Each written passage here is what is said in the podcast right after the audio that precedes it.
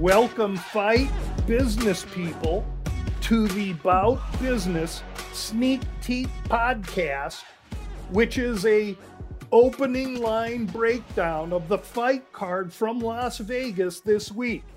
We surely want to always appreciate and mention the focused UFC investors listening in. Thank you so much. One note 2024 Bout Business memberships become available December 15th. Any interested, please go to the gamblou.com webpage where everything is listed on the front page. UFC Las Vegas 83 is this week's event.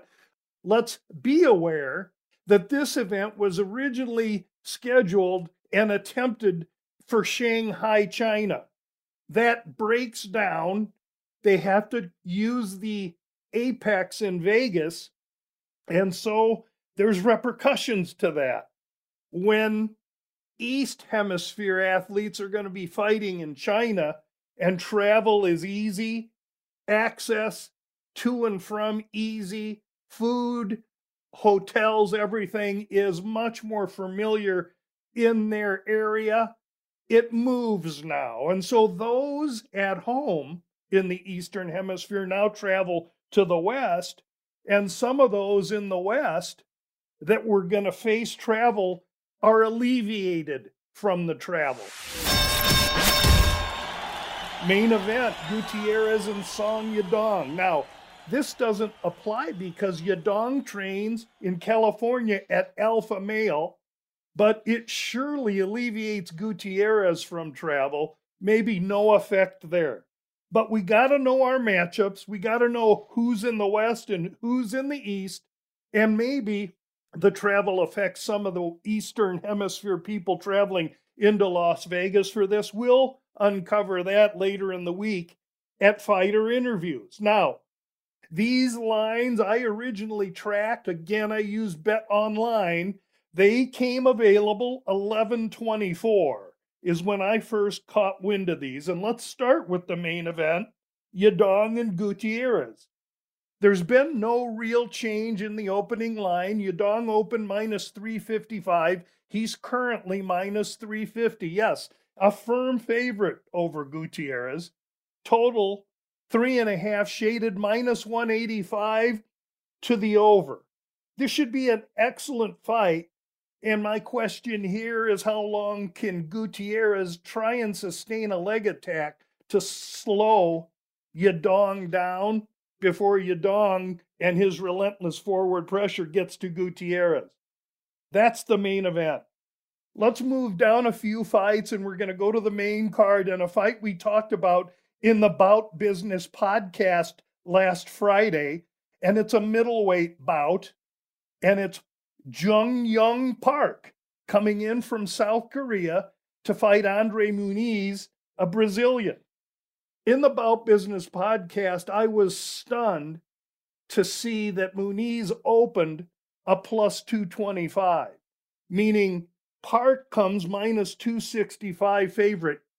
This fight was scheduled for China Park is a South Korean, so it's his hemisphere. Even in his own backyard in South Korea, Park's not 265.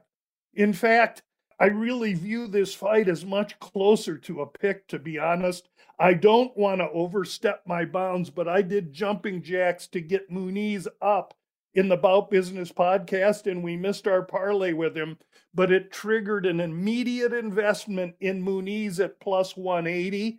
He currently sits at DraftKings plus 170, and that line is going to drop like a hammer in a lake this week when people wake up and realize that Muniz, with his many physical and natural advantages, comes this kind of a dog. We own Muniz plus 180. I, I would expect anyone listening to jump on him like a fumble in the Super Bowl. He's a buy. Let's move now down a fight, and we're going to get Australian Jamie Mullarkey is going to fight a German Haqparast, Nasrat Haqparast. Haqparast, good, strong fighter, best known, I think, maybe because he looks like Gastelum. fights a little bit better than him, even though these guys are lightweights, 155 pounds. Haqparast opens minus 175, and he's been steamed minus 220. Now, the Eastern Hemisphere fighter is the Australian Mullarkey, so he's the one that probably is burdened by more diligent travel in this situation. However, he's the bigger fighter. I think he's been in with better. He's got a reach advantage when, in what appears to be a striking match, and his price is rising. So at this point in time, uh, I'll be watching Mullarkey during the week very closely to try and hit him at his apex, but I'm interested in Mullarkey at plus 185 or better. Now let's look down the card where we'll go to the undercard. Again, a Chinese athlete, Kenan Song, will be fighting a French athlete, Jousset. Jousset's the bigger fighter, he's the longer fighter, he's the younger fighter. And though Song has a wealth of experience, UFC experience, and he's been in with better, boy, I, I favor Jousset a little bit here.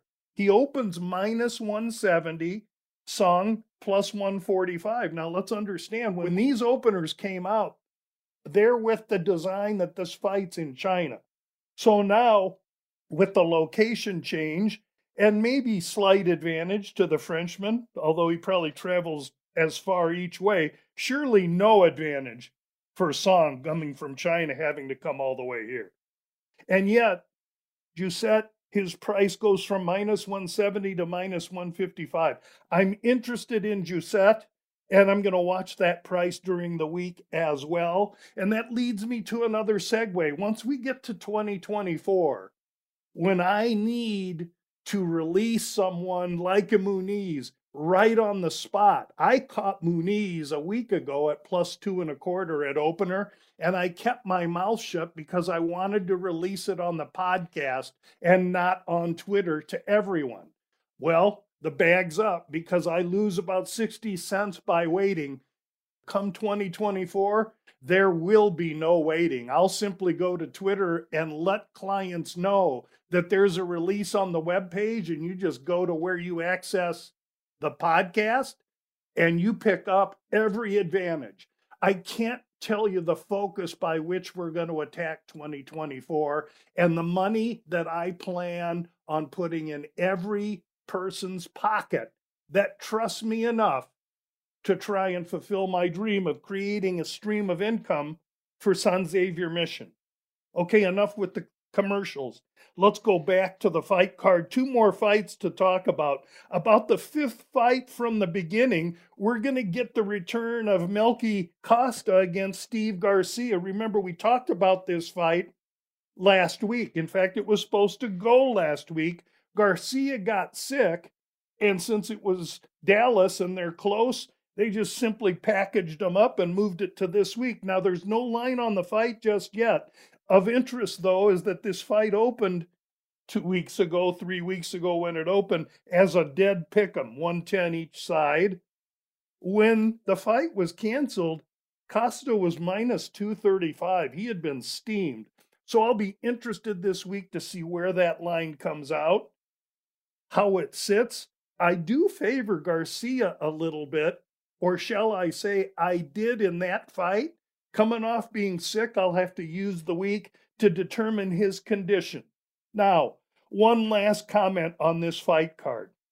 Somewhere down the line, we're going to get a kid named Marcos from Peru, fights at Bantamweight, taking on a kid from Ecuador, Vera.